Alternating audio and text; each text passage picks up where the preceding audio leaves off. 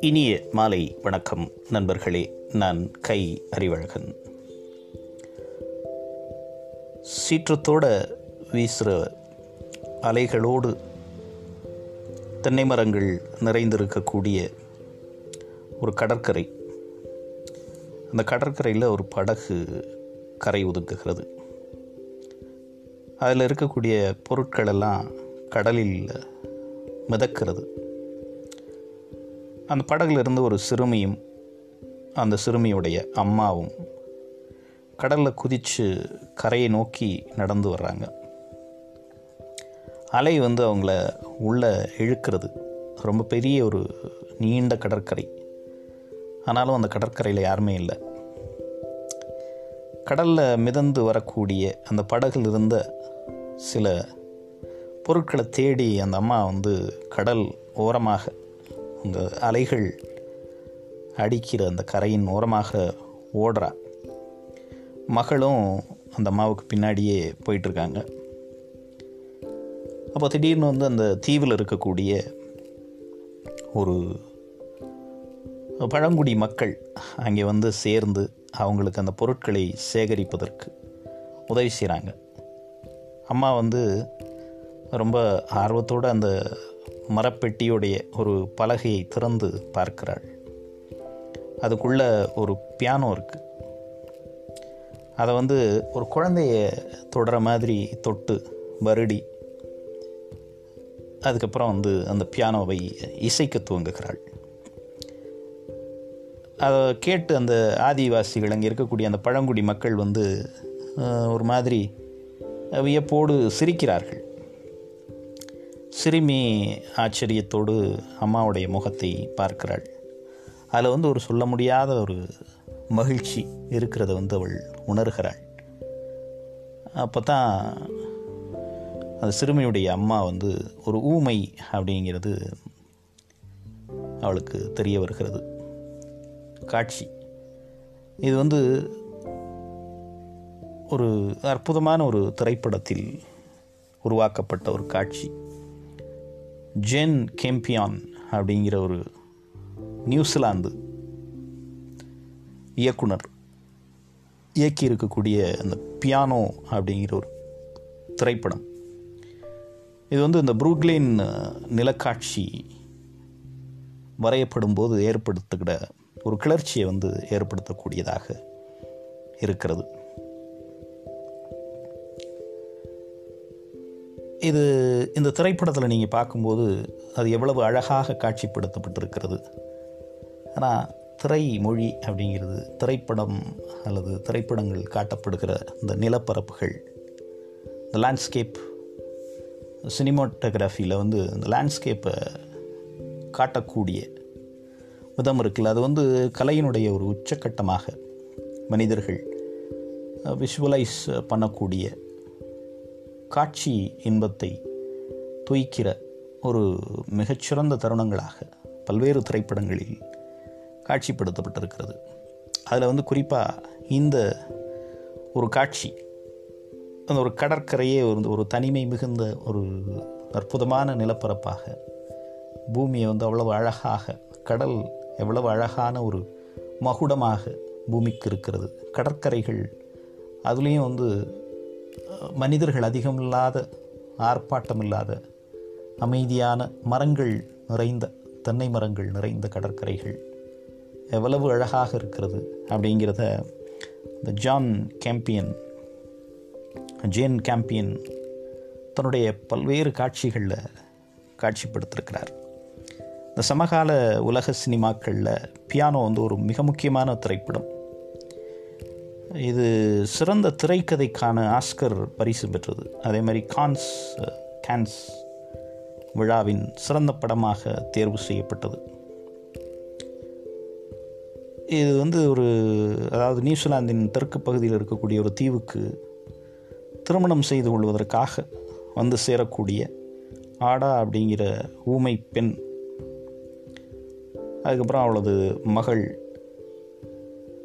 அந்த சிறுமி முதல் காட்சியில் காட்டப்படுகிற அந்த சிறுமி அவங்க எதிர்கொள்ள எதிர்கொள்ளக்கூடிய ஒரு நிகழ்வுகள் எதிர்கொள்ளக்கூடிய சவால்கள் இதுதான் வந்து திரைப்படம். இந்த ஆஸ்திரேலிய நியூசிலாந்து திரைப்படங்கள் ரொம்ப ஒரு குறுகிய எல்லைகளுக்குள் செயல்படக்கூடியது. அதாவது இந்த ஆங்கில ஹாலிவுட் திரைப்படங்கள் அப்படின்னு சொல்லக்கூடிய அமெரிக்காவில் அல்லது இங்கிலாந்தில் தயாரிக்கப்படுகிற திரைப்படங்கள் அதே மாதிரி ஃப்ரான்ஸ் இத்தாலி ஜெர்மனி இது மாதிரியான நாடுகளில் இன்னும் சொல்லப்போனால் ஈரான் மாதிரியான ஒரு நாடுகளில் எல்லாம் தயாரிக்கப்படுகிற திரைப்படங்கள் அந்த ஒரு எல்லைகள் இது மாதிரி இருக்காது. ஆஸ்திரேலியா அல்லது நியூசிலாந்தினுடைய திரை எல்லைகள். அது வந்து அந்த ஒரு குறுகிய மக்களுக்காக அந்த அந்த அந்த பகுதியினுடைய மக்களுக்காக அந்த நிலப்பரப்பை சித்தரிக்கக்கூடியதாக அந்த நிலப்பரப்பில் வாழ்கிற மனிதர்களை பழங்குடிகளை அங்கிருக்கக்கூடிய விலங்குகளை உயிர் வாழ்க்கையை காடுகளை கடற்கரைகளை இதையெல்லாம் சித்தரிக்கக்கூடிய ஒரு ஒரு எல்லைகள் கொண்டதாகவே இருக்கிறது. ரொம்ப ஒரு ரேர் டைரக்டர்ஸ் க விரல் விட்டு எண்ணக்கூடிய அளவிலான இயக்குனர்கள் தான் அந்த எல்லைகளை விட்டு வெளியே வருகிறார்கள். அதனால் அது வந்து சமகால திரைப்படங்கள் அதுலேயும் வந்து ஆஸ்திரேலியாவினுடைய அந்த பூர்வ குடிமக்கள் ஒபோரிஜினல் அப்படிங்கிற அந்த மக்களினுடைய வாழ்வை விவரிக்கக்கூடிய ஒரு ஒரு குறிப்பாக சொல்லணும்னா அந்த ரேபிட் ப்ரூஃப் ஃபென்ஸ் அப்படிங்கிற ஒரு திரைப்படம். அது வந்து சமகால ஆஸ்திரேலிய சினிமாவில் மிகவும் கவனிக்கக்கூடியதாக மாறியிருக்கிறது.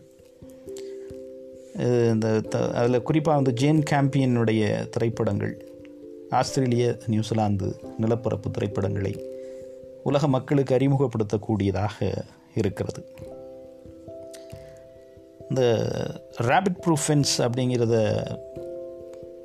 கேட்ட உடனே ஒரு சிறுகதை எஸ் ராமகிருஷ்ணன் எழுதியிருக்கக்கூடிய ஒரு சிறுகதை நினைவுக்கு வருகிறது. சிறுகதை வந்து பெயர் வந்து கிரேக்கத்து முயல் அப்படின்னு பேர்.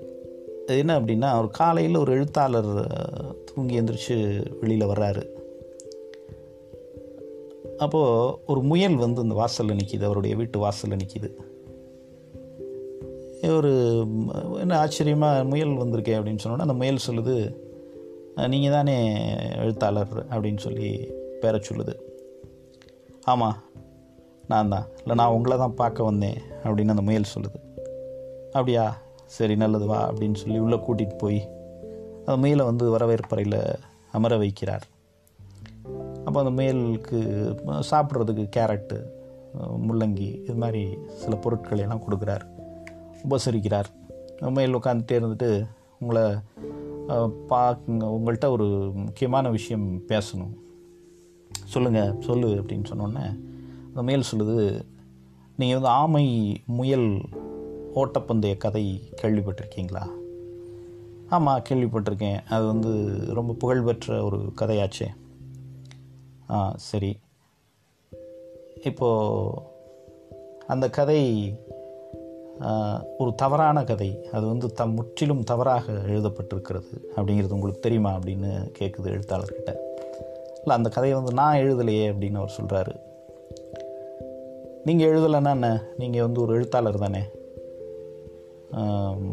அந்த கதையில் வந்து முயல்கள் நாங்கள் வந்து எப்போவுமே சுறுசுறுப்பாக ஓடி ஆடி உணவு சேகரிக்கக்கூடிய ஒரு விலங்குகளாக இருக்கிறோம். நாங்கள் வந்து சோம்பி நகர்ந்து ஊர்ந்து திரிகிற ஒரு ஆமைகளோடு ஓட்டப்பந்தயத்தில் கலந்துக்கிட்டது அல்லது கலந்துக்கிட்ட கலந்துக்கிற ஒ- ஒத்துக்கிட்டது வந்து ஒரு மிகப்பெரிய பொய் அப்படின்னு அந்த மேல் சொல்லுது. இல்லை அது வந்து ஒரு மனிதர்களுக்கு ஒரு ஊக்கப்படுத்துவதற்காக அவங்களுக்கு சில விஷயங்களை சொல்கிறதுக்காக புனையப்பட்டது ஒரு புனைவு அப்படின்றது. புனைவாக இருந்தாலும் எங்களுடைய வாழ்க்கையை எப்படி நீங்கள் அவமானப்படுத்தலாம்? அதுலேயும் அந்த போட்டியில் வந்து நாங்கள் தோற்று போனதாக. பாதி ஓட்டப்பந்தயத்தில் வந்து நின்று படுத்து உறங்கி விட்டதாக நீங்கள் எழுதியிருக்கிறது.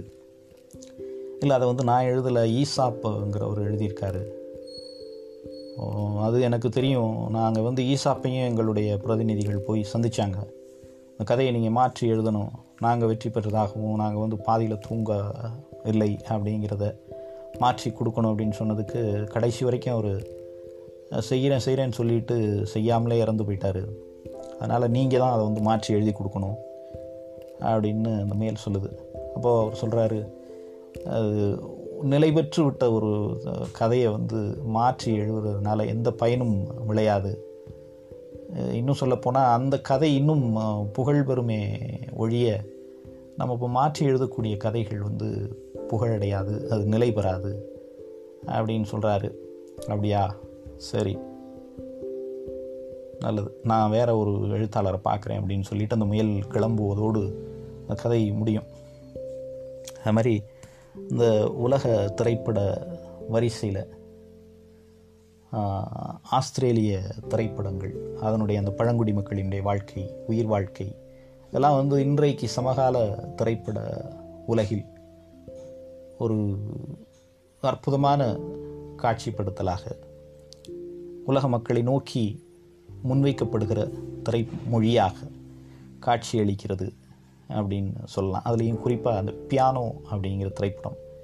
யூடியூப் மாதிரியான சமூக காணொளிகள் இணையங்களில் வந்து கிடைக்குது. நண்பர்கள் பார்க்க வேண்டிய ஒரு மிக முக்கியமான திரைப்படம். நன்றி நண்பர்களே. மீண்டும் இன்னொரு பதிவில் நாளை உங்களை சந்திக்கிறேன். வணக்கம்.